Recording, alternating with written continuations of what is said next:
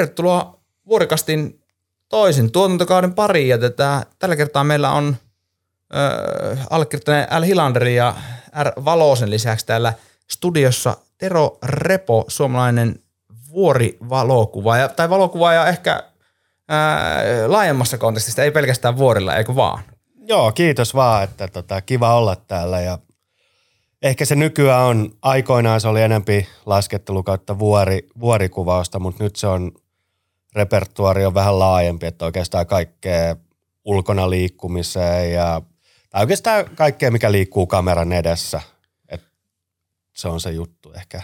Mm, tutkivat journalistit Vuorikastissa on tehnyt taas tätä kotitehtäviä ja, ja tätä kävin vähän tuolla internetissä katsomassa, että mitä löytyy, kun, kun haetaan hakusanalla terorepoja ja valokuvausta ja fotografiaa. Mm, sieltä löytyy tämmöinen sata suomalaista valokuvaajaa ää, si, sivusto tai, tai niin kuin ikään kuin speksi sadasta suomalaista valokuvaista, missä säkin olit. Ja tätä, siellä, siellä sanottiin jotakin niin, että, että sä oot ollut niin kuin nuorena jonkin sortin lähettinä PK-seudulla – ja tätä, säästänyt rahaa mennyt Alpeille kuvaamaan ja kaskumaan huomannut, että sitten se kuvaatkin kohta työksessä. Pistäpä pikkusen taustaa tämmöiset tarinat. Onko tämä totta, onko mä, vai onko internet puhunut fake news? Joo, on se totta, että ää, pari vuotta ajoin, ajoin tuommoisessa yhdessä reprossa lähettiä ja ihan tuossa pääkaupunkiseudulla oikeastaan Helsingin keskusta ja lähialueet sinne ja siellä sai painaa sitten överiä, jos halusi ja sillä oikeastaan sitten tienas rahat, että pääs ekaksi talveksi tonne Alpeille kaudeksi, että mulla oli muutama kaveri, kaveri, ketä oli joka kauden ollut Verbierissä Sveitsissä ja ne kysyi, että lähdetkö mukaan ja mä perkulessa, että mä painan duunia ja lähden sitten sinne niin kuin hiihtopummiksi ja kyllä niillä lähetti rahoilla se eka, eka kausi niin kuin katettiin. Tota, ää, nyt puhutaan jostain vuosituhannen vaihteen edeltävistä ajoista 90-luvun lopusta. Joo, että tota, 98 menin armeijaan, mutta sitä ennen 97 ajoin jo niin kuin yhden vuoden lähetti ajo. Ja sitten armeijassa olin tommonen niin kuin vippi, kenraalikuski. Olin tuossa Mekelinin kadulla, siinä oli autokomppania silloin. Ja niin, niin sanotusti hollilla tässä. Joo, se, ihan tuossa nurkan takana, niin se, se tota, si, sitten tota, kävin kauden Verbierissä, sitten tulin takaisin tänne ja ajoin taas ja sitten tulikin semmoinen juttu, että tuli muutto sinne Verbieriin, että siellä oli joku nainen, kenen perässä sitten meni. Tätä, niin se, miten se menee, että women make the world turn around. Uh, ja ilmeisesti myös mestari Revo matkustamaan.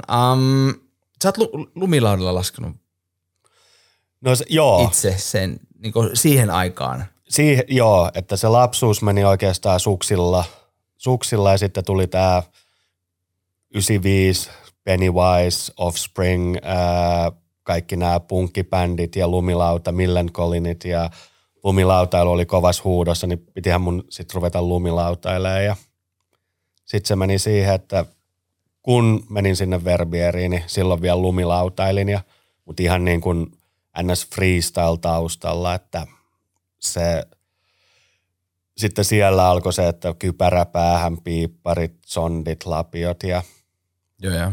silloin se lumilautailu oli kyllä se niin kuin mun juttu ja ehkä silloin tuli niin kuin laskettu niitä mäkiä, mitä itse kokee niin kuin kovimmiksi mäiksi. Että. Joo.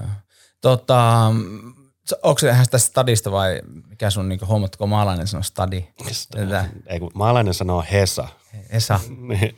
Onko se täältä Hesoista? Tätä? Heso, joo, mä oon Itä-Helsingistä tuosta Mellun, Mellunmäestä, että sieltä lähtee. Missä ne ekat kurvat on sitten niillä suksilla aikanaan laskettu? Jos? Ihan aika kertaa oli vuokrasuksilla Messilässä, mutta sitten, sitten kun se meni siihen lautapuoleen, niin mä olin sappeessa aika paljon mun serkuilla, sukulaisserkuilla oli asuntovaunu siellä ja siellä käytiin paljon ja sitten Talma oli semmoinen, että missä mulla oli kausikortti monta vuotta. Um, siellä Verbaris, niin tätä, äh, Suome, me on puhuttu tästä niin hiihto, suomalaisen hiihtopummismin kulta-ajasta jossain määrin ja äh, oli niin kuin, selkeästi kolme paikkaa, että oli ne Shamonin porukat, sitten oli ne Verpparin porukat ja sitten oli Kraven porukat. Tämmöinen käsitys, me ei olla eletty sitä aikakautta, me ollaan oltu ihan kilttejä poikia ja äitien helmoissa kotona, niin tätä, mm, millaista se, niin se, millaista se verppariskene oli niin silloin Ysärin 2000-luvun taitteen haminoissa?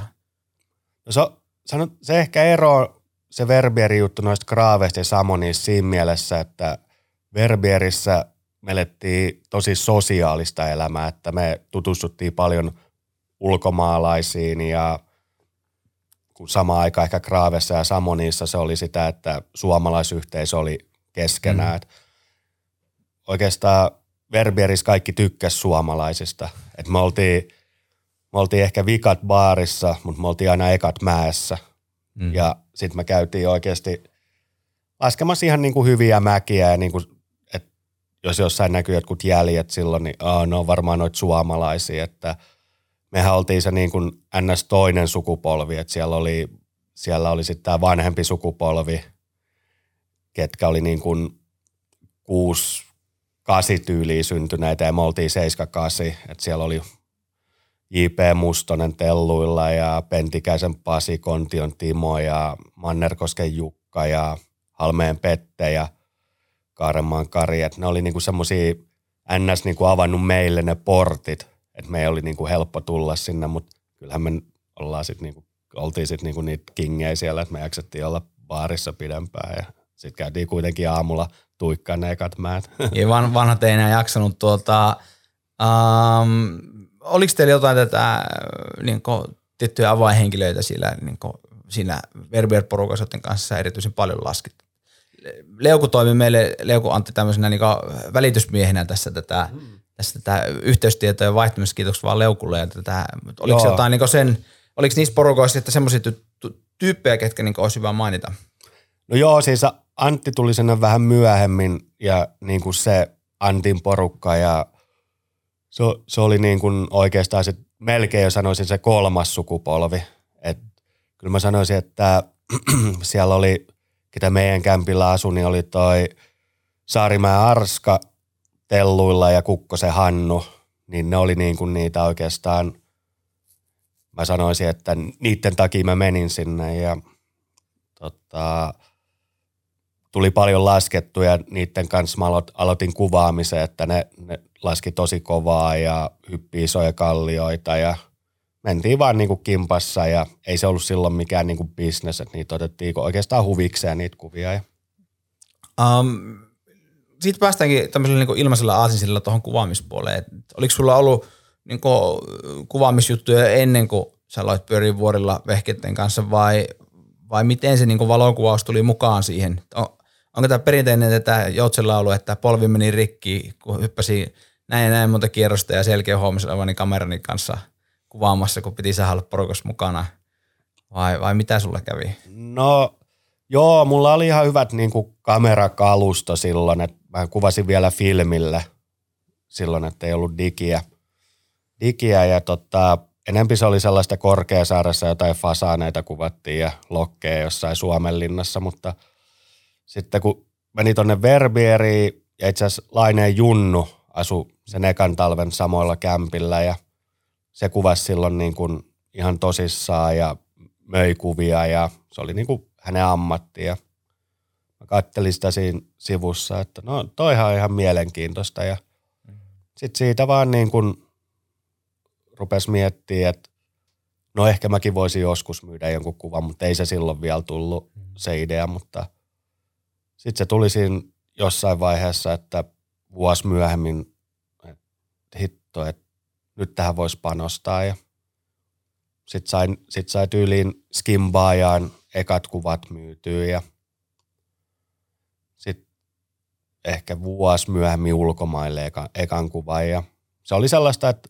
silloin niin kuin toi printtimedia oli tosi iso, että jos sulla oli lehdessä kuva, se oli kova juttu kuvaajalle, mutta myös laskijalle. Että niillä oli monella tota, bonukset sponsoroidun laskijoilla, että jos julkaistaan kuva, niin ne saa siitä bonuksen kanssa. Niin se oli semmoista, että sitä oikeasti niin kuin haluttiin tehdä, että nyt kuvataan niin kuin vaikka ei olisi mitään niin kuin toimeksantoa, mutta mennään kuvaan ja yritetään ottaa hyvä kuva, koska sen voi saada myytyyn lehtiin. Lienee itsestään selvää, että murros on ollut aikamoinen, niin kuin sanotaan nyt 25 vuoteen siitä, että ollaan menty niin filmistä tähän niin nyky, nyky-ihmekaluston maailmaan, missä niin perisivät vehkeet kuvaa 8 ja, ja tätä, niin kaikilla on niin tulivoimaa tietyllä tavalla teknisesti kännyköiden ja kaikenlaisten kameroiden muodossa. Et, et varmaan mielenkiintoinen aihe, josta voidaan puhua hieman myöhemmin tästä tätä podcastissa. Mainitsit Junnulainen ja tätä, ää, puhuttiin tuossa jo, kun tulit paikalle, niin, niin hieman näistä ikään kuin Suomi ää, stillikuvan, laskukuvan niin ihmisistä ja, ja Lampisen Mikosta oli puhetta ja just Junnusta ja, ja, ja susta ja tätä, muistanko oikein, että tätä, Lampinen oli eka, joka sai Powderin kuvan ja sitten oli Junnu ja sitten sä. Vai oliko, kumpi oli ensin, sä vai Junnu? Eiköhän Junnu varmaan ollut eka, kun se oli, mä luulen, että se, ne Junnun kuvat Powderissa oli niin kuin jo siihen aikaan, kun mä menin ekan kauden. Et, joo, kyllä, kyllä se Junnu oli. En, en tiedä, olisiko sitä, en tiedä, voi olla, että jollain Heinillä Arilla on ollut aikaisemmin tai jollain jotain kuvia, että ei anneta väärää infoa, mutta kyllä niin kuin Junnu, Junnu sai mun mielestä niin kuin ekoja laskukuvia sinne. Joo.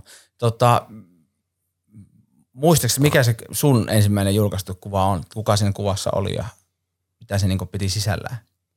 Ää, itse asiassa taisi olla Skimbaa ja, ja siinä on semmoinen Juhan Strandi, se on hypännyt ison tropiin ja sitten se näyttää peukkuu tälle kameralle, että se on ihan semmoinen niin potretti ja se on luminen ja tollanen. Ja samassa, samassa Skimbaajassa oli sitten niin kuvakisa ja olisiko mä ollut kolmas tai toka siinä. Siinä oli sitten pari kuvaa ja siitä se oikeastaan lähti.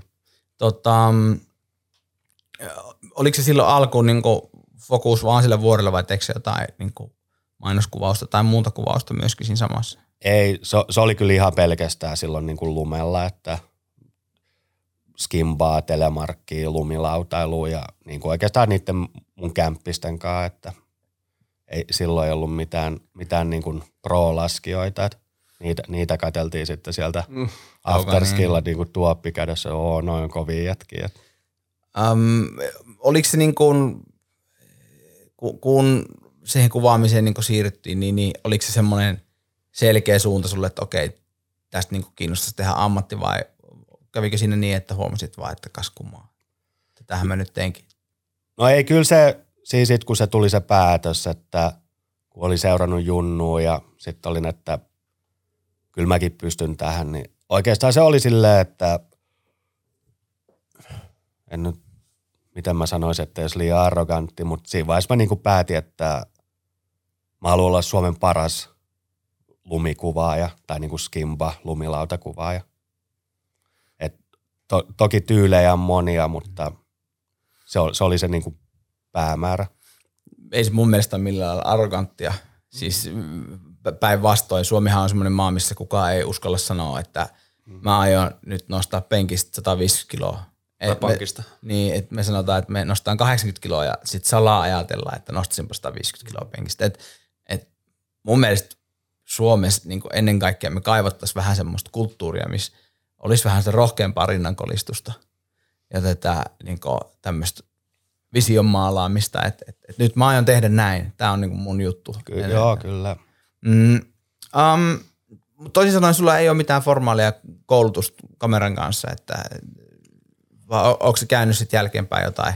En, en mä käynyt ikinä. Et meillä oli tuolla Vuosaaren lukiossa, meillä oli itse asiassa aika paljon niin kuin mediahommia, että siellä oli tota ihan editointipöytä, että me tehtiin niin kuin koti, lumilauta videoita ja siellä niin kuin kiinnostus nousi enemmän tuohon videopuoleen silloin, että jollain vanhalla VHS-kameralla kuvattiin ja mutta siellä vietettiin aika paljon iltoja, opettiin, opeteltiin vähän sitä editointia ja sitten oikeastaan kun pääs ylioppilaaksi, niin mä sain tota ekan järkkärin vanhemmilta lahjaksi ja sitten se, sit se oli sitä lokkia ja fasanien kuvausta. Mm. Niin lokitus fasan. Tero Repo. Niin. Fasaanikuvaaja. Kauan sulla meni silloin alkuvaiheessa, koska jos sä lähdit alpeille laskemaan ensisijaisesti ja sitten vasta kuvaamaan, niin kauan sulla meni, mikä se aikajana on, että kun sä otit ekan kuvan, minkä sä myit, aina siihen hetkeen, kunnes sit sä pystyt niinku elämään sillä? Var, joo, se eka, sanotaan, että mä menin 2000, oli se vuosi, kun mä menin ekaksi kaudeksi. Ja 2001 mä möin ekat kuvat, niin olisikohan niin kuin 2004 about ollut sellainen, että sit rupesi niin kuin jo tienaamaan vähän, mutta ei pystynyt elättää ihan täysin. Ja sitten varmaan 2006-2008 sillä aikavälillä sitten ruvettiin niinku kuvaamaan maailmalla ja noita mm. ns-isoja poikia, niin sitten sit se niinku aukesi se peli. Sä asuit hyvin siihen murrokseen, sit mikä tuli just silloin tuossa tota, kuvaamisessa ja laitteistoissa ja filmien tyyleissä, että minkälaista sitten alettiin tekemään siihen aikaan. Ja... Joo, kyllä, kyllähän se oli se, silloin kun filmille kuvasi, että kuvaat sä Fuji Velvia vai Kodak 100 VS, niin se oli hirveät erot.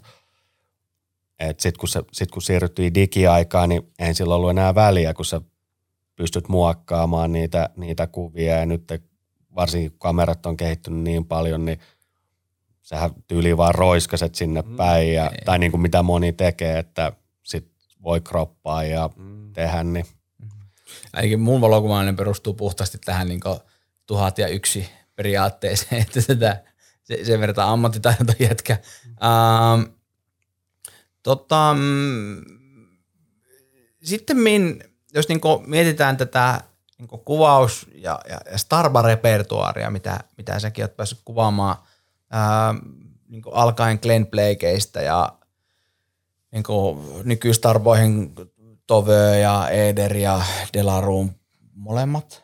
Joo. Rick Xavier ja, ja, ja Jeremy Jonesia ja Heinzit ja tätä Antamattenit ja Heights, ei Heinz, ei ketsu. niin, Sinne ei ole Se on T, T lopussa. Niin Sinne ei ole Heights.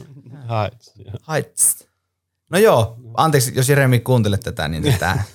Mä tein sen Jeremy, et puolet oikein. Uh, niin, miten se niinku siirtyminen siitä Pekkojen kuvaamisesta ikään kuin tämmöisiin nimiin niin tapahtuu? Et, et oliko se jossain vaiheessa oikeassa paikassa oikeaan aikaan kamerassa kanssa vai, vai, vai missä baarissa on käyty lähetekeskustelu jonkun?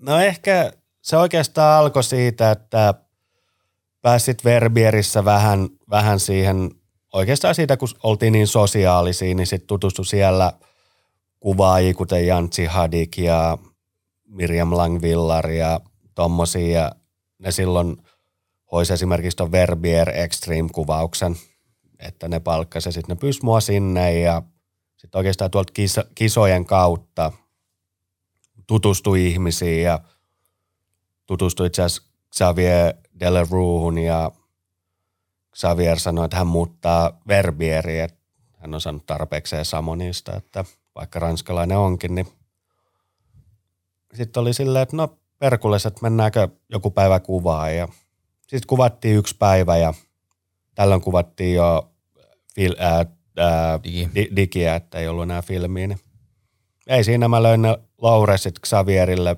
mailillä samana iltana ja se oli silleen, että no ei hitto, että kuvaillaan lisää ja sitten se siitä lähti, että tuli diilit niin kuin Xavierin sponsoreille. Eka, eka niin kuin isompi diili oli niin kuin Rossignol ja sitten se oli oikeastaan vaan sitä seuraavat, olisiko se nyt lähelle kymmenen vuotta, että me seurattiin Xavieria pelkästään Guido Perriinin filmaajan kanssa ja sitten siihen totta kai matkan varrella tarttuu, mm. tarttuu tota muita laskijoita kanssa, että se Xavier yksin laske, niin mm. si, siitä se niin kuin lähti rullaan ja mutta oikeastaan kaikki niin kuin meni Xavierin kautta. Ja sitten kun itsellä oli se intohimo, että ei enää halunnut ollakaan Suomen paras kuvaaja, mutta halusi olla niin kuin mm. maailmalla mm. iso, is, iso nimi, niin sitten vaan niin kuin se nälkä kasva. Mm. Sitten oli silleen, että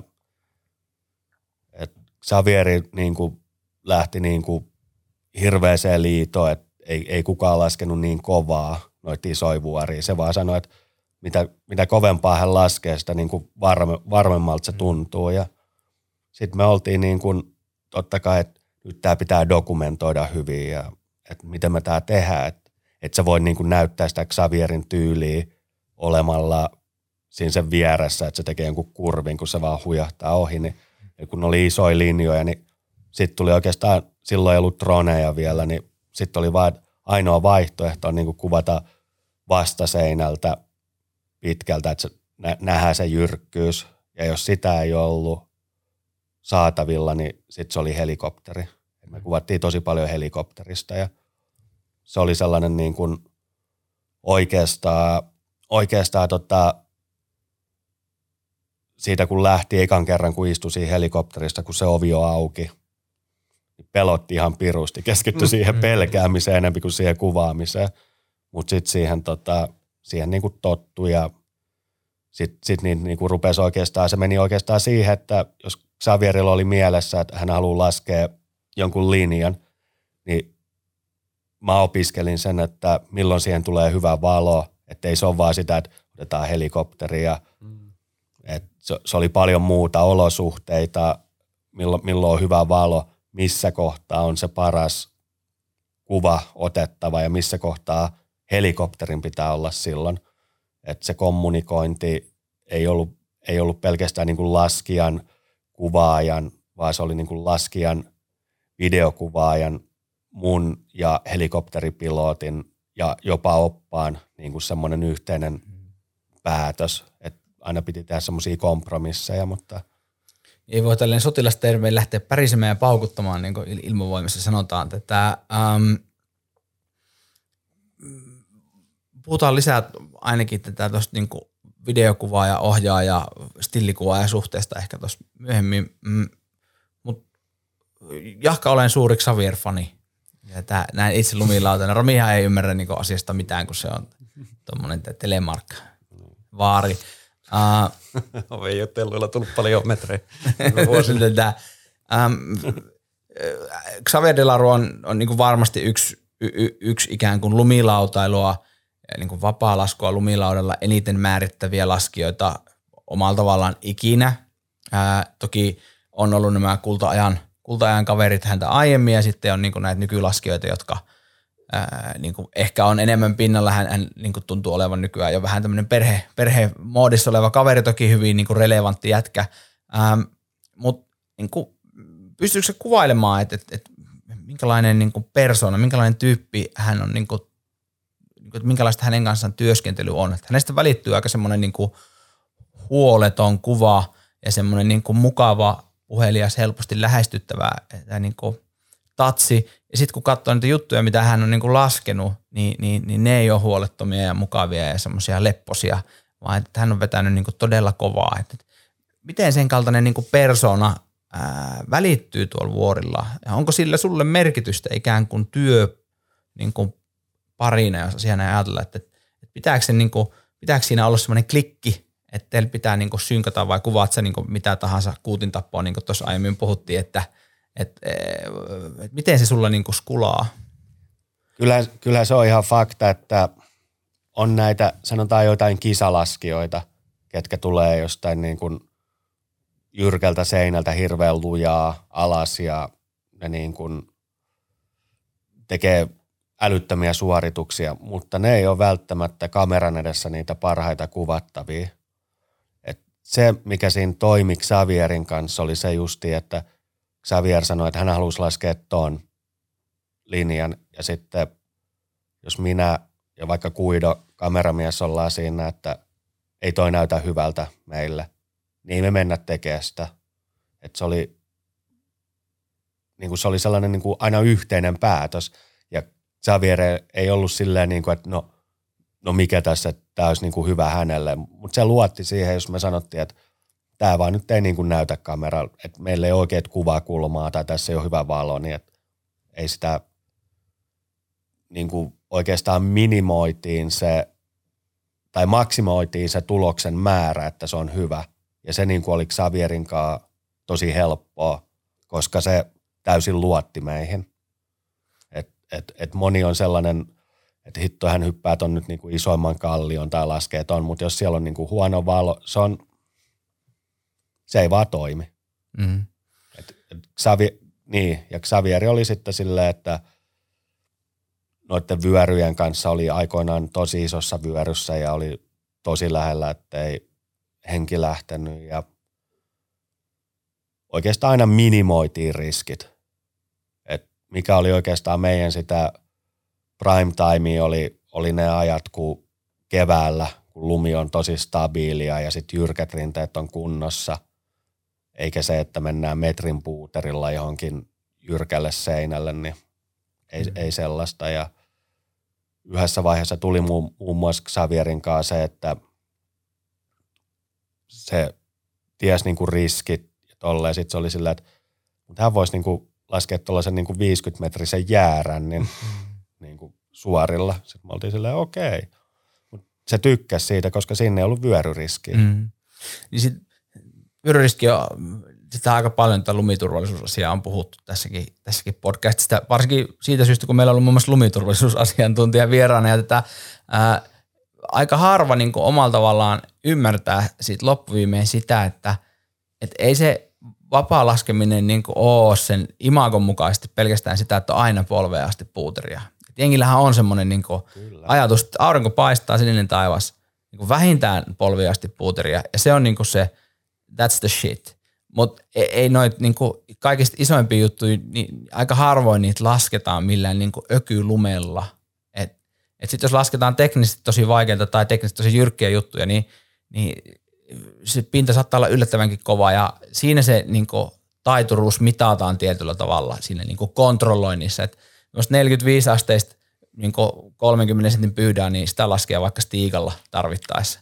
Et, Kyllä. Ja, e, hieman ehkä kärjistäen tietenkin, mutta et, et, et aina haluan muistella sitä, että ihmisillä on ehkä se mistä vähän väärä käsitys. Ja erityisesti Xavierista söit jatkokysymykseni, koska tätä, hän on oikein profiloitunut laskemaan sitä jäätä. Ja nyt ei puhuta siis semmoista jäisestä lumenpinnasta, vaan nyt puhutaan semmoista kirkkaasta sinisestä jäästä. Joo. Ja tätä, onko se niinku, oliko se jossain vaiheessa ihan semmoinen juttu, koska sitä hän, hän teki sitä aika paljonkin. Ja sitä aika paljon myöskin videolla. Ja, sitä, ja ne kuvat on todella hienoja, mitä hänestä niin näkee niissä semmoisella sinisellä hohtoilla jäällä onko siinä jotain storia taustalla, että miten siihen päädyttiin? No joo, se on, se on itse asiassa ihan, mä olin jossain reissussa, en tiedä miksi olin ilman Xavieria, mutta jossain kuvausreissulla. Ja Xavierilla oli jotain asiakkaita, joku tämmöinen kisa, että porukka oli voittanut, että pääsee laskemaan Xavierin kanssa helihiihtoa. Ja oli lentänyt sitten Copt-kuluaarin ohi tuossa Trientin jäätiköllä. Ja – Xavier soittaa sitten, että hei, hän oli asiakkaiden kanssa tuolla, että milloin tuut takaisin. Mä sanoin, no huomenna, niin sanoi, että huomenna otetaan kopteri sinne ja me mennään tota kattoa ja katsottiin sitä sitten siitä alhaalta ja no se oli semmoinen ihan 50-asteinen jääränni, missä oli kaikki semmoisia kivellohkareita, ja, mutta ihan sinistä jäätä. Ja sitten se oli silleen, että perkele, hän unohti noin noi hakut, kun se niin kuin haluaa kiipeä. No ei ne, ne sitten kopterilla hakee hakkuja, hakkuja tota, ja siinä me oltiin ja tulee takaisin ja kiipeä se ylös ja laskee ja ottaa ihan hirveät pannut siinä ja me oltiin sillä, että ei hemmetti. Että okei se ulostulo oli semmoinen suht smoothi, että sinne ei ollut mitään isoja railoja tai mitään ja ei se vähän vissiin niska tuli kipeäksi tai jotain. Sitten meni pari päivää ja sitten se niin kuin Xavier soitti, että no nyt mennään uusiksi, että nyt hän on niin kuin päässä kelannut, että miten toi pitää hoitaa. Ja sitten taas, taas sinne niin ja kiipes, kiipes sen ylös hakuilla ja kramponeilla ja sitten tota, sit se onnistui sen laskea ja kyllä mä siinä vaiheessa heti tiesin, kun sai sen kuvan – kuvan otettua, että tämä on niin kuin aika ainutlaatuinen, että ei tällaista niin kuin ollut. Ja sitten se päätyi heti Transworld Snowboardingin äh, fotoannualin kanteen mm-hmm. sitten seuraavana vuonna. Niin se oli Mutta se oli, se oli niinku sellainen, että ties heti, että jos tämä tulee onnistuu, että toi oli niinku ihan täysin Xavierin oma idea, että mm. en mä lähtisi ikinä kenellekään sanoa, että lasket tuossa. Mennyt tonne. Tota, äh, Voisi olla ihan hauska. Meillähän on siis Instagram-tili ja, ja näin, ja tätä, ottaa huomioon, että sulla on, tässä nyt puhutaan aika monesta valokuvasta, niin jos niitä on niin olemassa sille, että ne voi vaikka laittaa. Sulla on ainakin muutama tämmöinen aika benchmark-kuva, mitä on niitä. Josta kyllä. varmaan puhutaan tuosta Glenn Blake-kuvasta myöhemmässä vaiheessa ja muuten, niin, niin voisi olla ihan hauska laittaa vaikka joku näin. Että, nämä kuvat, mistä puhutaan, niin tulisi myöskin sit, niin aktuaalisesti visuaalina ää, siinä vaiheessa, kun tämä jakso tulee ulos. Ilman muuta. Tota, mm, äm, niin kuin sanoin, niin, niin, niin sä oot työskennellyt no, erityisesti Xavierin kanssa myös niin kuin monessa tämmöisessä niin kuin produktiossa stillikuvaajana ja tätä, ja muun muassa Jeremy Jonesin Deeperi, eikö vaan? Joo. Ja kyllä. tätä, ja varmaan pitää nyt mainita Laliste, ää, Joo, suht, suht, suht, suht niin kovana ja varsin tuoreena vielä erittäin relevanttina, relevanttina pätkänä. Ää, nyt en enää sano sitä sukunimeä, kun sanoin sen jo väärin, niin Heights, ei. Joo, Heights. Heights, joo. Ei se ketsuppi, ei se Heinz. Ei Heinz, vaan Heights. Tätä aika kauheita. Ää, ihan nolottaa. Mm-hmm. Tota, miten sitten niinku tuommoiset niinku pidemmät reissussa olevat produktiot, niin, niin miten se päädyit niihin? Onko se sama syy se Herra de la Rue vai on, kääntyykö se niinku siihen asetelmaan, että sitten soitettiin, että hei, että Mr. Repo from Finland, would you like to go to Alaska, would you like to go to Antarctica vai miten se niinku toimii? Onko se jonkun agentuurin listoilla vai onko se joku manageri? Ei, oikeastaan se toimi, toimi hyvin pitkälti niin kuin sen Xavierin ympäriltä ja Xavierin kautta, että jos Xavierille tuli joku niin kuin reissu, niin se oli silleen, että minä ja toi kameramies Kuido lähettiin mukaan. että se oli niin kuin Xavierin vaatimus. Niin, niin si- siihen se oikeastaan, että sitten se meni siihen, että meidän maine meillä oli ranskalainen tuottaja Mathieu Zero, ketä oli niinku Xavierin manageri kanssa ja sitten oli niinku Kuido kameramies, minä, minä tota, semmoinen yleistalkkari ja valokuvaaja ja sitten Xavieri, niin sitten siitä tuli oikeastaan semmoinen juttu noissa piireissä, että me oltiin vaan semmoinen niinku tiimi, ketä teki hyvää työtä. Sitten jos me haluttiin niinku kutsua joku siihen mukaan, niin se aika usein sitten ei, ei kukaan kieltäytynyt. Ja mm. sitten kun Xavieri kutsuttiin mukaan tonne Deeperin kuvauksiin, Jeremy kutsui sen sinne ja sitten sit Jeremiltä tuli soitto. Tämä oli itse asiassa, me oltiin lähes Valdesi kuvaa Standard Filmsille Kuidon ja Xavierin kanssa.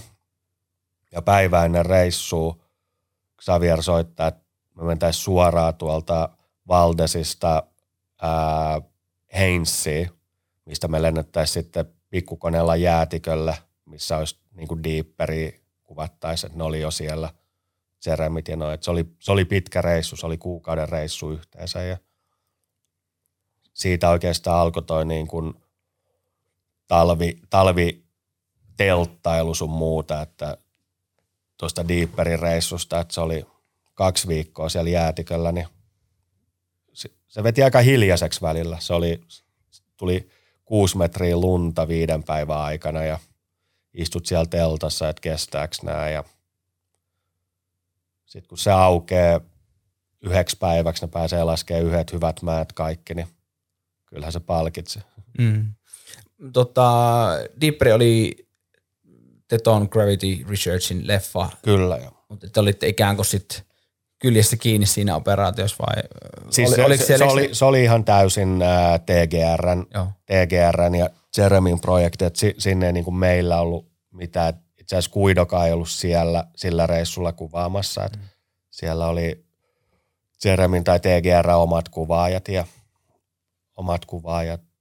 Ja sitten ne tuli Deeperi siinä kevään, ei kun se oli kahden vuoden projekti, seuraavana keväänä Jeremy tuli sitten niin kuin Eurooppaan ja sitten me kuvattiin, Xavieri Kuido ja minä niitä juttuja, mitä Samoniissa ja sitten tuossa Sveitsin puolella.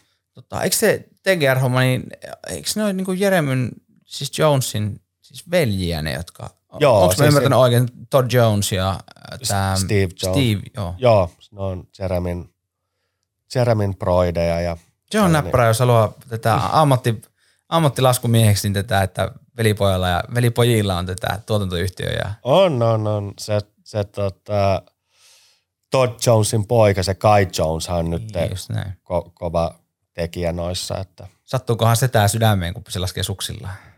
en mä tiedä. Amerikkalaiset on niin kahjoja muuten. Tota, um, miten se herra Jeremy Jones, tätä lienee kuitenkin, jos mietitään niin lumilautailu tai vapaalaskuskene, niin, niin varmaan on se tällä hetkellä tunnetuin.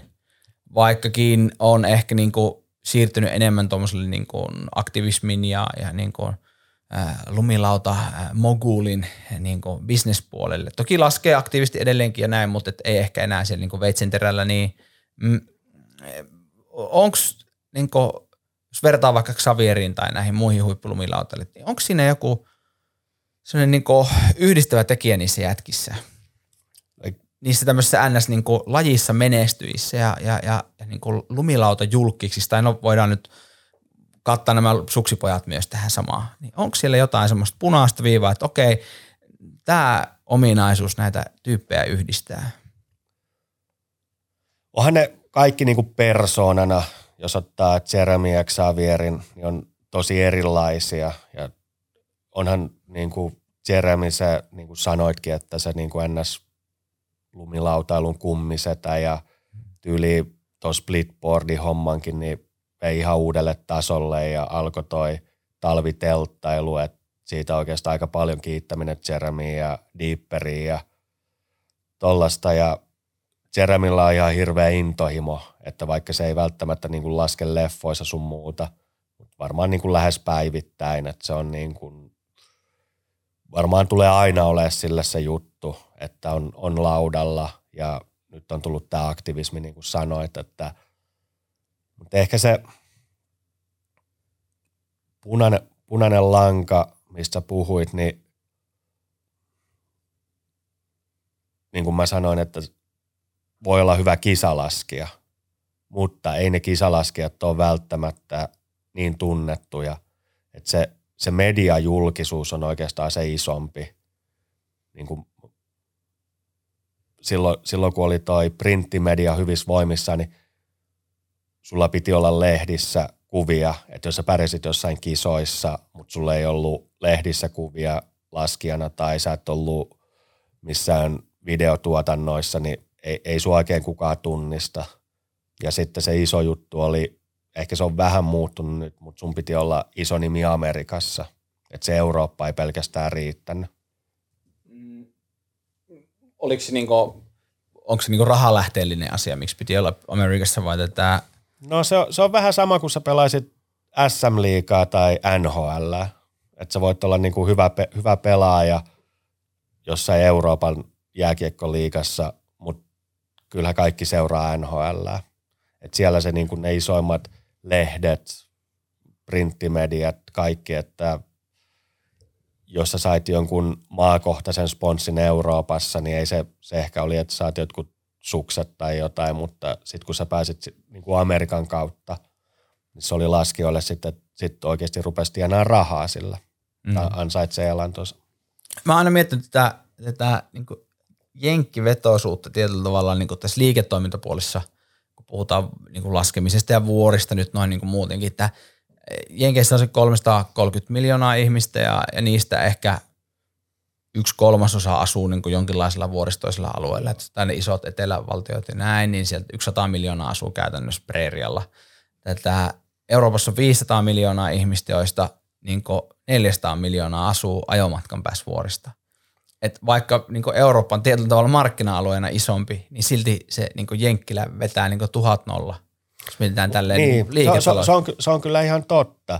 Et, niin kuin sanotaan, mä sanoisin, että tasollisesti Euroopassa on varmaan, niin kuin mennään vaikka Pohjoismaihin, no Suomessakin se hyvien laskijoiden laatu, määrä kasvaa, mutta niin kuin Norja ja Ruotsihan on ollut niin kuin pit, maita. pit, pit, pitkän aikaa. Että, Tässä saa sanoa ihan, että suomalaiset me ollaan vähän pikkusen niin kuin no siis joo, mutta meillä on pallas.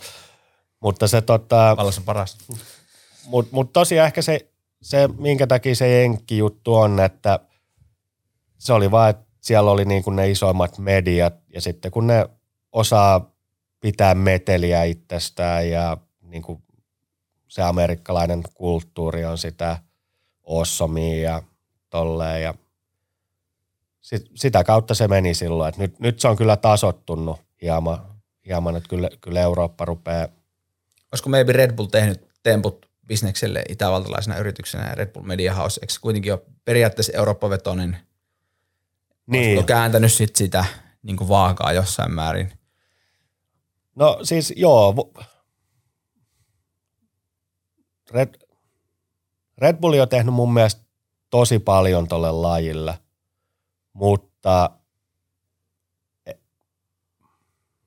en, se, on- se on ehkä, se on vaikea sanoa, se on ehkä vähän liian mainstreami, että mä, mä veikkaan, sitä on vähän ollutkin jo, mutta tulevaisuudessa tulee varmaan olemaan enempi, että porukka ei halua sitä Red Bullin kypärää, kertaa. Ruvetaan olemaan niin kuin luontoystävällisempiä ja eletään terveellisemmin ja tollasta, ja se Red Bull ei välttämättä niin kuin, totta kai niiltäkin koko ajan kehittyy tuotteet ja tulee luonnonläheisempää ja kaikkea, mutta se, se, se on, se on niin kuin ollut lajille tosi hyvä, että se on niin kuin varsinkin tapahtumien kautta. Ne on tehnyt aivan järkyttävän hienoja tapahtumia ja mahdollistun, mahdollistunut on, että laji saa näkyvyyttä. Mm-hmm. Mä en sitten tiedä, onko se yksilöllisesti niin. Seurannut aika montaa Red Bull-laskijaa ja moni ei välttämättä halua mennä laskea, vaikka olisi kuinka hyvä. Mm. Mm. Se, on, se on vähän semmoinen, Leimautumisen riski tietyllä tavalla, että niin, päätyykö Red Bull pojaksi tai tytöksi. niin, että se on, että ehkä, ehkä siinä monelle sille, että no hitto, että tuolta tulee nyt hyvät tulot, mutta sit, mikä on toisaalta hieno juttu, että moni pystyy kieltäytyä siitä omien periaatteidensa takia, että ei täydy lähteä rahan takia, että se, se mihin tämä laji on menossa, niin ehkä se sponsorointi ja nämä niin kuin parhaimmat lumilautailijat ja la, suksilaskijat, niin se, se ei ole enää välttämättä se, että noi on ne niin kuin kovimmat, vaan se, että nykyään se kovien laskijoiden ja sitten se harrastajien määrä, se käppi siinä välissä, se pienenee koko ajan. Tämä harrastajien taso nousee niin paljon ja mä veikkaan tulevaisuudessa, että monen niin kuin sponsorointi, missä on niin kuin vapa, vapaa-laskijoita sponsoroida, niin se tulee vähenee. Mm. Että mennään enempi tuohon niin kuin mainstream, semmoiseen keskitason laskijaa. Ketä, Eli- ketä, Enemmän olla niinku sen elämyksen ja, ja niinku semmoisen Niin, niinku että se on- fiiliksen ympärillä. kun mä, mä a, a, melkein kaikki tuossa lajissa on niin kuin nähty jo. On se sitten freestyle tai vapaa-lasku, niin ne huippusuoritukset ei voi tulla hirveästi enää kehittyä. Kerta mm. fysiikan lajit tai rajat tulee vaan vastaan. Niin, 80 asteista mäkeä on vaikea laskea. On, on. tai tehdä, tehdä kutoisvoltti paipissa, niin ei mm. se, et, kyllä ne aika, aika maksimilla vedetään, niin että et, jos mä olisin niin kuin joku iso brändi tai joku, niin se olisi aika vaikea miettiä, että ketä sä haluat sponsoroida, että ketä sulle tuo sitä näkyvyyttä. Et nyt se on ollut niin kuin ne lajin huiput, mutta se voisi tulevaisuudessa olla, että se on joku tommonen Matti Meikäläinen, ketä, ketä tota, edu, edustaa sitä lajia niin kuin hyvissä määrin, mutta ei se ole paras, mutta se ei ole huonoin, mutta se on se, se asiakaskunta, se kohdekunta. Niin, se tekee niinku asiasta mielenkiintoista niin. seurata. Me odotellaan tota meidän Red Bull noita niin, sponssaritarjouksia. Sitten vaan kun tätä on- Kuopiossa tuo tätä tehoenergiaa, mä haluan nyt laittaa tätä Olvilta tätä keskivartalo lihavat keski, ke, ke, keski-ikäistyvät kaljuntuvat miehet, niin tätä, sit kun me ollaan polttopisteessä. tätä, ei nyt sen, siis rehellisesti sattuna, itse en seuraa juuri ketään niin tämmöisiä niin tosi kovan linjan huippuurheilijoita niin vapaa-laskun piirissä just tästä kyseisestä syystä. Joo. Koska mua häiritsee ihan suunnattomasti se, että mitenkä se paketoidaan se menestyminen. Ja et, et kaikki näyttää aina onnistuvan ja, ja, ja kaikki on niin kuin aina, että tästä me nyt vedettiin ja oli ihan huikeat olosuhteet. Ja omalla tavallaan se ei voi olla totta, että aina on hyvät olosuhteet ja aina kaikki menee hyvin.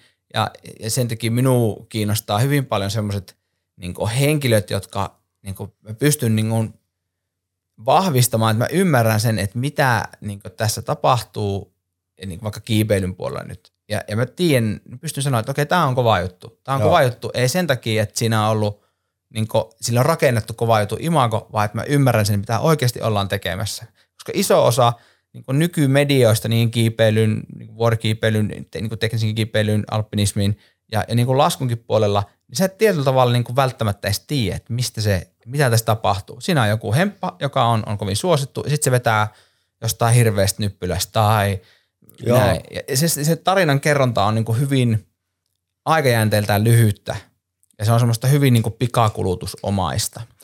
Ja, ja, ja se on mulle henkot vaikeita. Toki sit mä luulen, että tässä yhteiskunnallisesti tosi monet niin tykkää kaiken tämmöisenä pikaruokana nykyään. Että sä pystyt niin okei okay, siisti, okei okay, siisti, okei okay, siisti, vaippaamaan ja tuplanaputtamaan ne tykkäykset sinne.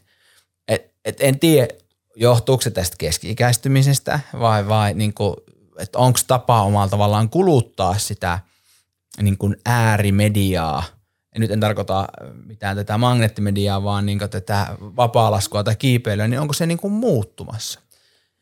On, onhan se, onhan se niin kuin muuttunut tosi paljon, että nykyään niin kuin nämä huippulaskijat, nehän tuottaa itse niin kuin materiaalia tosi paljon. On no GoPros, on kännykät, on dronet, mitä on helppo ajaa, ne pystyy itse itse tota, kuvailemaan, kuvailemaan niitä omia juttuja ja tuottaa, mutta siinä on vähän se, että aika monesta niistä puuttuu tarina, että se on sitä, kaikki on aika, aika paljon saman tyylistä, mitä tuolla on, joku kuvaa jonkun mettälaskun ää, kypäräkameralla, niitä on niin kuin, pum, tulee koko ajan ulos, drone-jutut on aika samoja, ää, jengi ottaa kännykällä selfieitä – se on ehkä se on mennyt siihen, että hieman on ehkä laatu tai se tarinankerronta pudonnut, mutta se on niin kuin sponsoreille ja brändeille hel, helppo vaihtoehto. Mm. Nopea. Ni, ni, niin, ja ei täydy niin kuin järjestää isoja kuvauksia ja tolleen. Ja se on selfie, sun muut lyhyet 10 sekunnin klipit, niin se on, se on tätä päivää. Et kyllä mä aika vähän tulee katsottua tuolta koneelta tai somesta ihan mistä vaan noita laskujuttuja. Mm-hmm. Oikeastaan mä, tässä mä toisin yhden henkilön esille ja se on tämä meidän ranskalainen Candy Tovex. Niin se, se, kun tuo jotain ulos, se tekee kaikki niin kuin itse omassa hiljaisuudessa. Mutta aina kun sieltä pamahtaa joku nettipätkä ulos, niin se se on aina silleen niin kuin itsekin on silleen, että wow, tää on niin kuin siisti. Ja se jätkä ei juttele niillä videoilla, vaan ei. se story tulee sitten laskemisesta. Ja on, se, se, on joku vertas Danny Mac, McAskill, eikö vaan pyöräilijä, joka tekee hyvin hyvin samantyyppisiä, toki on Red Bullin. Joo. Mutta tätä, onko Candy Red Bullin? Ei. Mutta niissä on niin kuin, että kun sä painat playtä, niin sä et todellakaan mieti, että painapa tämän nyt seistä tänne. Et ne on niinku, se story, se 4-5 minuuttia, mitä sen tulee, se on niin niinku uskomattoman koukuttavaa, niinku katsottavaa, koska sä mietit koko ajan, että mitä se seuraavaksi tekee. Kyllä. Et, ja sä et mieti, että tekeekö se nyt etuperi vai takaperivolti, vai että mikä niinku se juttu omalla tavallaan on. Mm, eikö Markus Ederiltä tullut tämmöinen vähän samankaltainen, missä se meni semmoisen linnan pihan läpi tässä? Joo, se oli niin kuin oikeastaan, se on tehnyt parikin olisiko tuosta kuin viisi vuotta sitten, kun se teki Stelviossa edellisen, että se, semmoinen serpenttiinitien yli oli tehty erilaisia, mutta nyt, nyt tuli se uusi juttu ja olihan se niin kuin tosi viihdyttävä. Että tollaset totta kai se vaatii aikaa, että sitten kun on katsonut niitä behind the scenes, mm. monta kertaa se on niinku yrittänyt jotain tiettyä juttua, mutta se lopputulos oli hieno. Se on just se pätkä, missä hyppää hyppyristä liikkuvaa rekkaa. Joo, ja lumet siitä, siitä, joo. joo, siitä backflipin pois, mutta oikeastaan tämä kaikki on lähtenyt mun mielestä siitä Serppojen, Serpas Cineman ää, leffasta, oliko se All I, ei kun, All I Can, oliko se, mutta eikö se ollut Travix? Se, missä oli, no kuitenkin missä J.P. O'Cleary on kuvattu mm. siellä tota, ää, hetkon, oliko se, oliko se tuolla,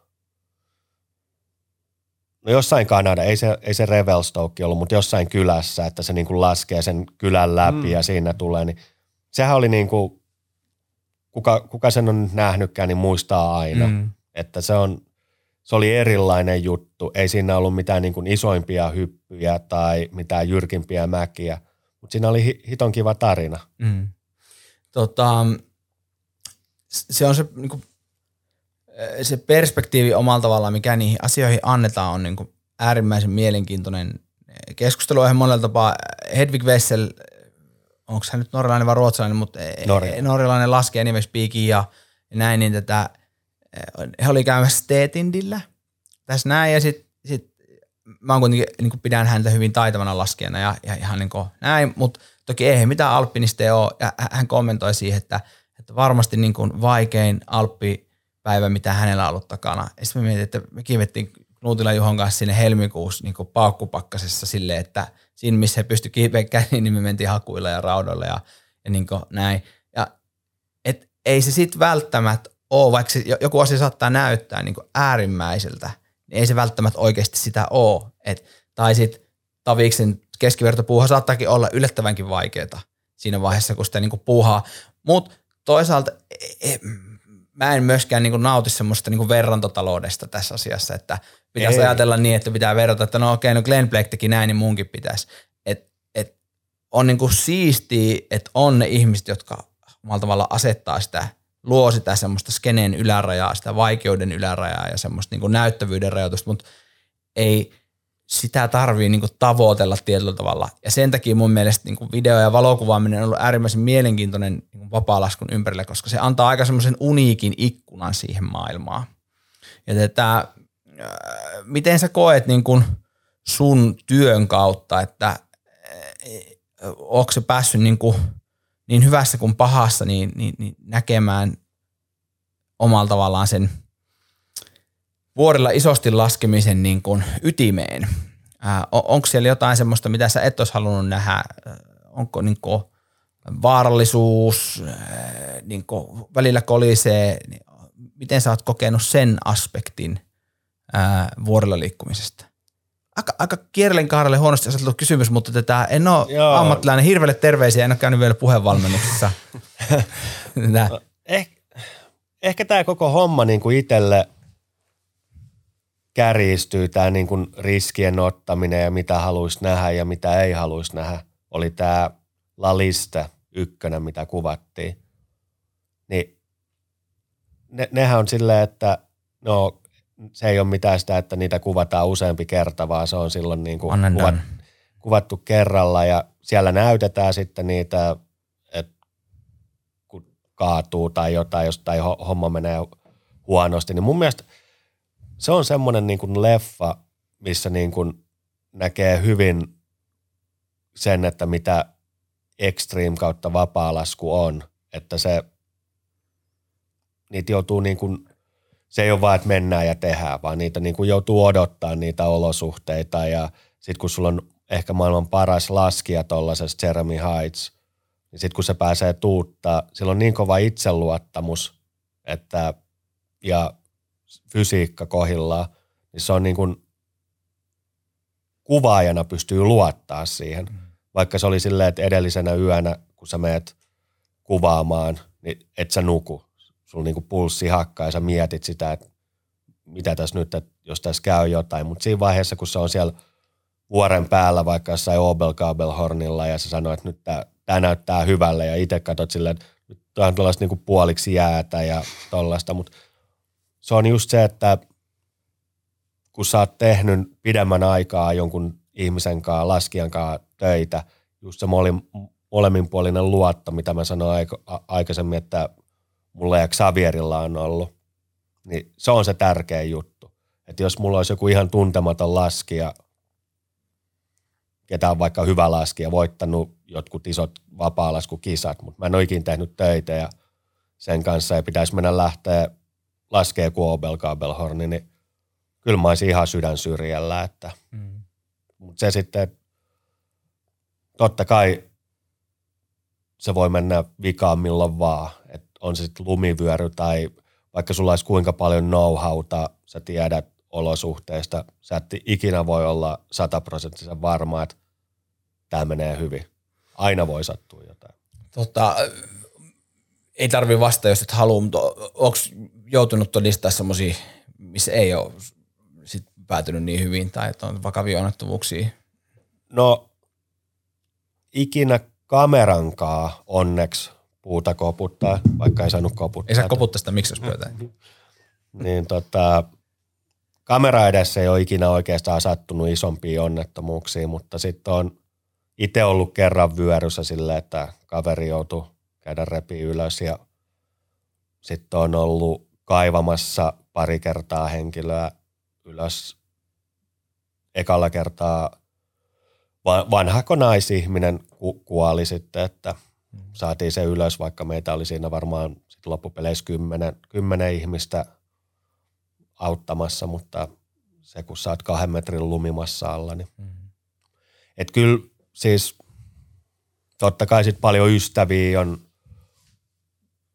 tota, menehtynyt ja saanut vakavia vammoja. Ja, mutta mä, mä vähän luulen, että kaikki, ketä sitä sitten tekee aktiivisesti, ne, ne on valmiita ottamaan sen riskin ja mm. tie, tietoistaa sen. Et se on ehkä omalla kohdalla se, että 20 vuotta kun oli tuossa ihan täysillä mukana, niin nyt, nyt voi niinku pikkuhiljaa noista jutuista jäädä hieman mm. eläkkeelle, että ei täydy niinku ihan hyvillä mielin, että mm että tota, on, on siellä tullut paljon hölmöiltyä ja nähnyt paljon hölmöilyä ja ei se... Se varmaan tätä valokuvaa, olettaisin, jos joskus olisin yhdenkään hyvää valokuvaa ottanut, niin tätä, että se on myöskin niin kuin vahvasti inspiraation jatke se niin kuin tuotos, että, että, että jos niin kuin motivaatio, inspiraatio ja omalla tavallaan se juttu ei niin kuin, tähdet ei ole rivissä, niin se voi varmaan tuntua aika vaikealta. Että Toki kun Romihan kuvaa siis jotain juoksijoita, niin, niin ne, ei se, siis tiedätkö, mitä tulee tuhat, sitten se ottaa niistä valokuvia. Sori nyt Romi, jos niin kuin, I sell you short here. Se on, mutta, tä, se on tärkeää. No, no, just näin, siis ei, ei sitä, mutta tarkoitan, että, että, että sä otat semmoisia kuvia, jotka on niin kuin, niin se aikaikkuna on aika kapea, missä se, niin kuin se tapahtuu, se, se kuva ottaminen. Ja jos sit se ei tunnu oikealta, niin jotenkin tuntuisi hassulta, että sen saisi niin kuin onnistumaan – Ää, mä aina pari arramia, mä oon pahoillani mm. tästä. Me ollaan ihan vielä väleissä. Tota, ää... Mutta se on tota, eilen just puhuttiin, kuvattiin Fillarilehteen muutamia kuvia ja just, just sanoin kaverille, kenen kanssa kuvattiin, että aika harvassa on ne tilaukset, että saisi mennä kuvaan niinku semmoisen kansikuvan, että olisi niinku pari-kolme päivää aikaa ensin yytsiä spotti ja sitten vielä, että olisi niinku vaikka päivä tai kaksi käyttää siihen, että niinku kuvataan se. Joo. Niin ei ole kyllä näkynyt semmoisia tässä viime vuosina. Että. Ja se on, se on niinku oikeastaan se o- oma motto. Okei, totta kai jos sä kuvaat jotain tapahtumaa sitten, sun vaan pitää tuot, mm. tuottaa sitä. Ja, mutta jos sitten sä lähdet kuvaamaan jotain NS-mainoskuvaa tai jotain action-kuvaa, niin kyllä mulla on se motto edelleen, että yksi hyvä kuva on parempi kuin vaikka 50 keskinkertaista. Mm. Si- siitä sut muistetaan ja – se on, se, on, se on kaikille parempi. Se on sille urheilijalle parempi, se on sen sponsoreille parempi ja se on mulle, mulle parempi. Et se, että tuot, tuottaa niin kuin materiaalia, mikä on, se, se on keskinkertaisen, niin se on, se on sitten niin kuin eri juttu. Mm. Mä oon oikeastaan aina lähtenyt siihen, haluu, haluu tehdä jutun hyvin, mitä ikinä tekeekään et mä olin kuvaamassa yhdellä maatilalla tuossa viikko sitten. Ja se oli tosi mielenkiintoista hommaa. kaikkia tommosia lammaslaumoja ja Highlander-lehmiä ja se oli niin kuin, vaikka ei ole ikin tehnyt, mutta vaikka se lehmä on siellä kamera edessä, niin se voisi olla laskija. Et, en nyt sano, että laskijat on lehmiä, mutta, mutta tota, et, kun sulla on se joku siellä mm, edessä, niin, sä, halu, niin sä, voit, sä voit rajata sen, sä voit hakea sen kuvakulman. Se on niin kuin, ei sillä ole väliä, onko se lehmä vai laski. luontokuva ja fasaanit, lehmät ja vapaa-laskijat. Lokit, lokit. lokit. juurille. ympyrät sulkeutuu. Um, jos puhutaan tuommoista tätä niinku, uh, mielenkiintoisista kuvista, mitä sä oot erityisesti ottanut, niin tätä, mm, se mitä mä sun tuotantoa tunnen, niin tätä erityisen usein siltä pullahtaa vastaan semmoinen kuva Glenn Blakeista ja mä arvelen, että se on varmaan midin tunneli mistä valo tulee Joo, sieltä takaa on. ja hänellä on tämmöinen pitkä, pitkä tätä sinertävä irokeesi, jos, vai vihreä irokeesi. Joo, semmoinen sini, sinertävän. Mm. Se, on, se on itse asiassa hauska tarina. Mä olin kuvaamassa Interlakenissa, oli jo, olisiko ollut toukokuun loppu tai jotain, mutta kuitenkin niin kuin loppukevät, alkukesä. Ja Interlakenissa oli semmoinen yhden autofirman Nissan Outdoor Gamesit – ja se, oli, se koostui niin kuin, että siellä oli kajakkia, pyöräilyä, mm. riippuliitoa ja siellä oli eri tiimejä ja jokaisen tiimin piti tehdä sitten video. Ja mä olin sitten, sitten siellä niin kuin staffikuvaajana kuvaamassa sitä niin kuin tapahtumaa ja sitten myös siinä tuomaristossa, ketä valitsi sitten sen parhaan filmin ja silloin toi Glenni sattui olemaan, Blake sattui olemaan kans siellä tuomaristossa ja – sitten siinä niin kuin tutustuttiin ja oli sillä, että, että mulla olisi niin kuin idea kuvalle, että voidaanko laittaa sulle irokeesi pystyyn, jos mä tuun Samoniihin. Ja sitten se oli, no, että ei siellä laskettavaa ole. Ja mä olin silleen, että ei, tämä ei ole laskukuva, että mä haluaisin tehdä, tehdä tällaisen. Ja se oli silleen, että no, että tuu vaan, tuu vaan, että seuraavalla viikolla joku ja oli semmoinen hyvä sumunen keli tai jotain. Ja menen sitten sinne Glenin kämpille, niin Kimberly, Glenin vaimo, niin Gleni makaa sitä pöytää vasten tällä ja Kimberly silittää silitysraudalla sitä irokeesiä pystyy. Se on hauska, miten ne tekee sen. Tekee sen ja ei sit, sit mentiin autolla, Gleni istuu siinä autossa tällä näin se irokeesi. me, me, me kattoo ja otettiin hissi midille ja mä sanoin, niin kuin, että mä haluaisin ottaa tuossa tunnelissa kuva, että mulla oli salamat, se valo, mikä tulee sieltä taustalta, niin – se on, se on salama ja sitten siinä on toinen pieni salama. Et, se on nyt ollut semmoinen, tota, itse asiassa vieläkin elää se kuva, vaikka siitä on jo varmaan 15 vuotta. Mm. Mut se ei niin kuin vanhene ikinä ja se oikeastaan käristää tuon kuvauksen, että ei se täydy olla aina niin kuin sitä actionia, mutta toi on niin kuin semmoinen ikoninen kuva, mistä kaikki tunnistaa tuommoisen – vapaalaskun ikonin Glenn Blaken. Ja se on itse asiassa mulla tuolla printtikaupassa nyt ollut myynnissä se kuva ja sitä on mennyt aika paljon. Et mm. Pitikin kysyä tätä, e-, e-, eikö vaan, että tätä sulta saa erilaisia, tai sun kuvia saa erilaisissa muodoissa niin alumiiniprintteinä kuin ihan niin kuin paperiprintteinä ja, ja, ja seinille ja niin poispäin. Jos jossain Helsingissä täällä joku firma printtaa. Tämä on semmoinen show, Täällä saa mainostaa ihan okay. vapaasti. Että... Siis joo, siis se on oikeastaan, tuli tuossa korona-aikana, rupesin vähän miettimään, kävin kuvia läpi, sitten mä katsoin, että hitto, aikamoiset arkistot täällä ja sitten piti net, nettisivut uusia ja no, perkulle, laitetaan tämmöinen printtikauppa, että ei se nyt mitään niin kuin otakaan ja jos ei yritä. Ja sitten kävin muutamia printtitaloja läpi Lontoossa ja päädyin Helsinkiin Dialappiin – missä, missä monet tota, taiteilijat tekee, tekee töitä ja se oikeastaan meni siihen, että niillä on niin hyvä palvelu ja laatu, niin olin silleen, no tehdään täällä, että kaikki ne, mitkä printataan, jos joku tilaa vaikka Jenkeistä, niin se lähtee sitten suoraan sieltä Jenkkeihin ja Australiaa tai ympäri maailmaa ja se on toiminut kyllä tosi hyvin ja mm. pitäisi vaan laajentaa vähän kesäkuvia enemmän. Tota, just kyllä tuolta tätä Skikarakella tuossa talvella ja, ja hän, siinä oli, tulin sisälle, niin oli heti siinä seinälle. Joo, siellä on muutama, muutama alumiiniprintti. Jeep, ne- ne on kyllä niin tosi makeen näköisiä, niihin valo taittuu, aika- tarttuu aika mukavasti sisälle ja se niin on semmoinen, tulee niin semmoinen shabang, että okei, mitä tämä on, mielenkiintoisia juttuja, tätä, tätä sit kun rouva antaa luvan, niin pitää itsekin. Mutta tätä sisustus, seinän sisustusvalinnat jostain syystä tätä on. Et, et saa alennusta. no, no, no, no, tota, Voidaan tietysti poistaa tämä kohtaus tästä. niin, otetaan, tsik, tsik, otetaan pois. Um, viimeisimpänä, ei vähäisimpänä, niin, niin tätä, äh, halusin kysyä erityisesti sen takia, että mainitsikin muutaman kerran Guido Perrini, äh, tätä ohjaaja, videokuvaaja Guido Perrini, joka varmaan määrittää sunkin uraa valokuvaajana aika paljon, koska te olette tehnyt mun ymmärtääkseni tosi paljon Joo, tosi, tosi paljon töitä. Mm, Ja ihan vaan siitä syystä, että ei aina keskityttäisi pelkästään niihin urheilijoihin, vaan myös niihin niin kuin muihin, muihin taistelu- ja työpareihin, niin, niin onko siinä kuidos joku ominaisuus, minkä takia te olette tullut niin kuin erityisen hyvin toimeen, tai, tai en tiedä tuletteko hyvin toimeen, mutta ammatillisesti saaneet niin kuin aika tuottoisan työsuhteen aikaiseksi. Muutakin kuin se Xavier Niin. yhdistävän tekijänä. Joo, kyllä. Että ehkä se, meillä on oikeastaan semmoinen, niin kuin, että jos vertaa isompia tuotantoyhtiöitä tai johonkin, niin ne hieroo aina ja siinä kestää. Että, niin meillä on, hommat toimii tosi nopeasti. Me nähdään asiat samalla lailla. Ja sitten niin kuin, oikeastaan kun me kuvataan, niin no kuiva, Kuida kuvaa liikkuvaa, mä kuvaan stilliä, mutta me ollaan niin kuin kumpikin siinä vähän niin kuin ohjaajina.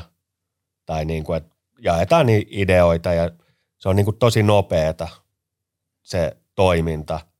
Et mo- moni on ollut siellä niin kuin silleen, muun muassa Markus Eder sanoi, kun oltiin Georgiassa, että jonkun isomman tuotantoyhtiön kanssa, kenen kanssa hän on tehnyt, olisi las- laskenut niin kuin, kuvannut yhden mäen tähän mennessä, niin oltiinko me kuvattu kahdeksan mäkeä. Et se on ehkä se, että me pystytään niin kuin, siinä vaiheessa, kun laskija on valmis, niin me ollaan valmiina. Mm. Tai siinä vaiheessa, kun jossain mainoskuvauksessa vaikka Kimi Räikkönen on valmis, niin me ollaan valmiina. Et me pystytään niin kuin tosi nopeasti tekemään hommia. Niin Mm, Sitten kun olet tehnyt muiden kanssa, niin, niin onko se, niin onko se niin huomattavasti erilaista se työskentelymetodi, että, että sen, sen kuidon kanssa työskentely Ky- kyllä se eroaa aika paljon. Et meillä on se niin kuin Lalista ykköstä, kun kuvattiin, niin ei siinä ollut kuin minä, Kuido ja Jeremy ja oikeastaan Samuel Antamatten. Niin me pystyttiin niin kuin oikeasti, sit, sit kun oli joku pieni ikkuna tai joku, niin pystyttiin tosi nopeasti tekemään se, Mm. se homma, että ei siinä sitten ruvettu niin kuin roudailemaan kameramiehiä tonne tai tonne, että Mm. Tota, tehokkuus varmaan siinäkin lienee niin homman A ja O, että, että mitä On, enemmän no. porukkaa, niin sitä enemmän on myöskin aikatauluja. Ja, kyllä. Eikä, et, jep, tota, ää, itsekin silloin La Listen näin, kun Kuido ja sinä ja Jeremi oli, oli Helsingissä ennen kuin suomalainen vapaalaskuskene sai slagin ja on ollut koomassa useita vuosia noin niin kuin tapahtuman perspektiivissä. Ää, toki koronalla on siihen niin kuin, Joo. niin kuin o- o- omaa tekemisessä näin. Ää, miten sä niin kuin näet tämmöisen suomalaisen vapaalaskuskeneen ja, ja jos puhutaan printit ja videot ja mediat ja muut, sä oot ollut aikanaan ää, Kiasmaankin asti päätyneessä Loskalehdessä mukana, eikö vaan? Ja, ja Joo. se oli niin suurta taidetta, että sitä siis, se oli siis Kiasmassa tätä saatavilla, eikö, eikö totta? Mä en itse asiassa kuullut ikinä tuosta. Mä, mut mä oon kuullut tämmöisen tarinan erikseen, että, että, että Kiasma Siis on voi- pitänyt Loskaa niin kuin visuaalisesti niin hienona julkaisuna, että, että se on ollut Kiasmassa saatavilla. Siis joo, siis se oli, olihan se, se oli hauskaa tehdä sitä. E, eihän me siitä ikinä mitään niin kuin palkkaa saatu. Niin. Mutta se oli, se oli niin kuin tietyllä tavalla, tapaa hienoa olla kehittämässä tota niin kuin vapaalaskukulttuuria Suomessa.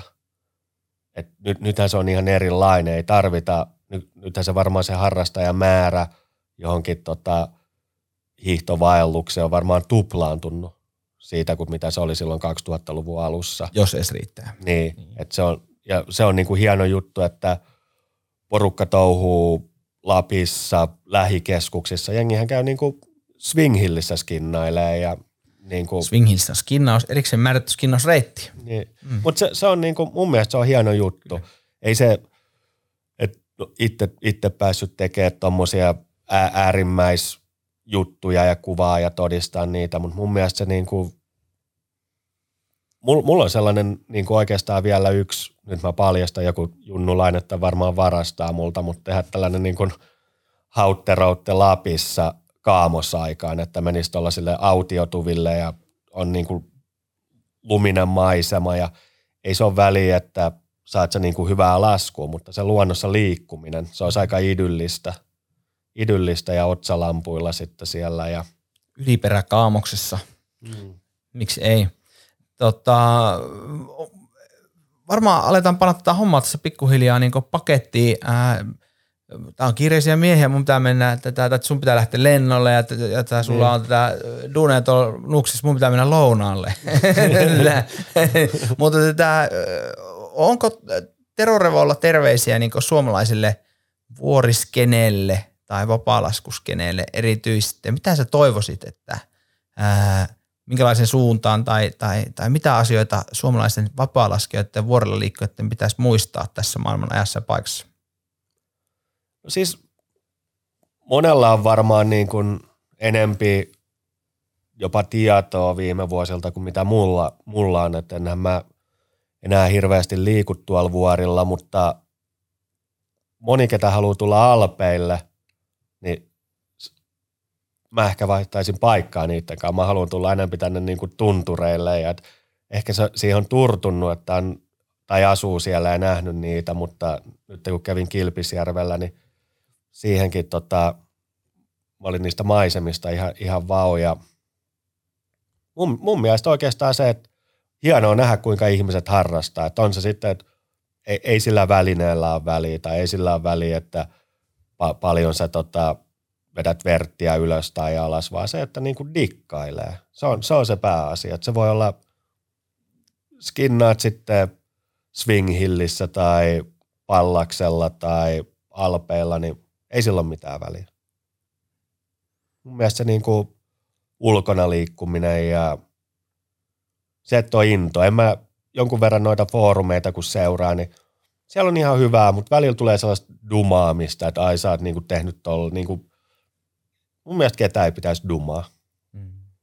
Se ei, niinku, se ei edesauta eikä vie ei mitään mihinkään ketään. suuntaan, se on ihan totta. Niin, ja, ja sekin sitten, totta kai kaikki tekee virheitä niin kuin noissa valinnoissa, että joutuu vyöryihin ja tolleen, mutta ei sekään niin kuin mun mielestä sellainen, että sä oot ollut siellä väärää aikaa.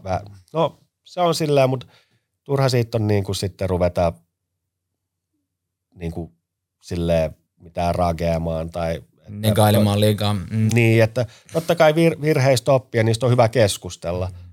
mutta mun mielestä se on niin kuin siistiä, että näkee kuinka, kuinka toi suomalainen ja varsinkin Suomessa toi, toi ulkona liikkuminen on lisääntynyt mm. kaiken näköinen outdoori, telttailu, mitä se nyt onkaan.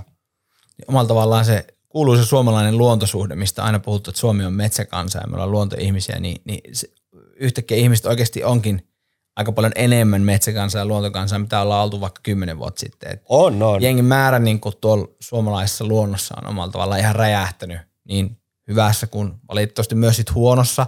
Niin. Ja tämä, se on niin kuin huvittavaa tietyllä tavalla, että miten ihmiset löytää, niin itse kun on tuolta Pöndeltä kotoisin ja, ja niin kuin suunnilleen jokaisessa kansallispuistossa tässä maassa käynyt, niin on niin aika hyvä hahmotus ja miten niin siistiä mestoja Suomessa on, mitä todella raasti aliarvostetaan. Lempiesimerkkinä niin Korouoma, joka on ihan niin käsittämättömän siisti mesta, joka on nyt, niin kuin, että kymmenen vuotta sitten, kun mä oon siellä ruvennut käymään, niin siellä oli pieni parkkipaikka ja piti niinku itse avata polut, niin Joo. nyt siellä on niinku kymmenen linja-autoa parkkipaikalla, kun sä tuut sen täällä.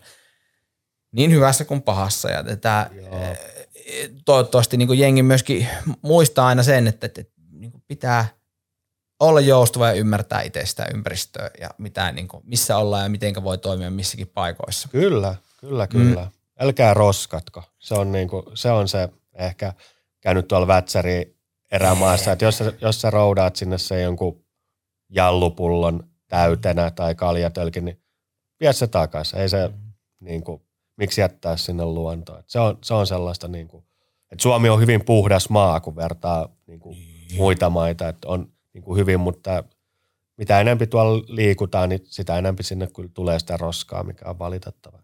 Tota, joo, ja siis varsinkin semmoisilla alueilla, jotka on kuulumiselle herkkiä, niin sit kuljettaisiin vaan niin tietyissä paikoissa, eikä, eikä omalla tavallaan niin rikottaa sitä, sitä luontoympäristöä sit niissä paikoissa, mistä yritetään säilyä. Ja, ja niin semmoista aluekunnioitusta tietyllä tavalla niin mun mielestä kaivattaisiin moneskin mestaa.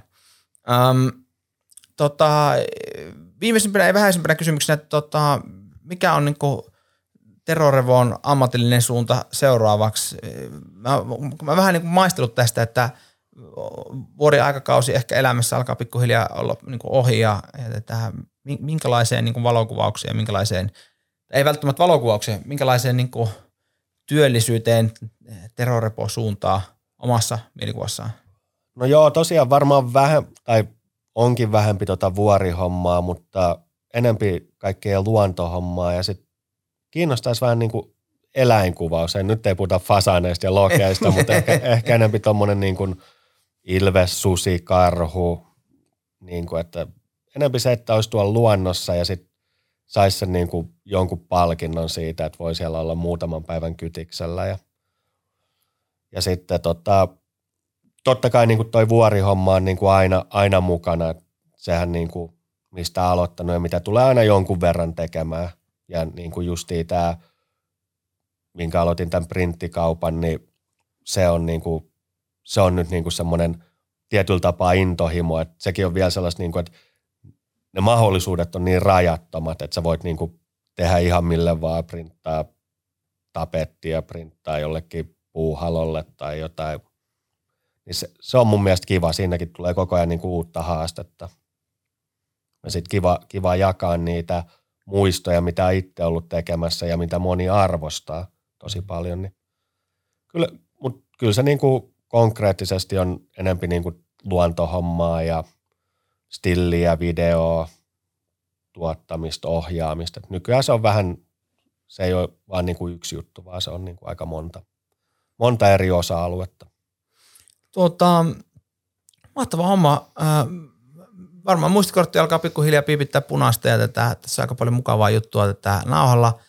Äh, todella paljon kiitoksia Tero, että saatiin tätä aikataulut järjestymään. Tämä tämmöinen Rovaniemi, Tampere, Geneve, tämä tyyppinen niin aikataulujen, täällä tuli aika nopealla aikataululla ja nyt herran pieksut on toukokuu ja tämä tulee ulos joskus syksyllä ja varmaan niin lokakuussa. Et, et, et, mahtavaa ja just puhuttiin, että et omalla tavallaan tosi makeata päästä orientoitumaan taas tähän, tähän niin meidän juttuun – vaikka se tapahtuu aika aikaisin, mutta et niinku todella mielenkiintoisen tyypin kanssa, joka ei välttämättä ole se niinku meille logistisesti ihan helpoin. Uh, sä oot ollut meidän toivelistalla tämän Joo, podcastin niinku, hähmäisistä aluista, jotenka mahtavaa, että saatiin Joo, kiitos teille Lauri ja Rami ja kiitos Antti Leuku, että mm. Jär, järkkästä. Leuku oli tässä nyt podcast-parittajana tämän tätä niin aikataulutuksen suhteen. Kiitoksia Leukulle ja tätä – ei mitään, kiitoksia kuulijoille ja, ja, ja seuraavan kertoihin. Ja yes. hyvää turvallista kotimatka Terolle. Thanks.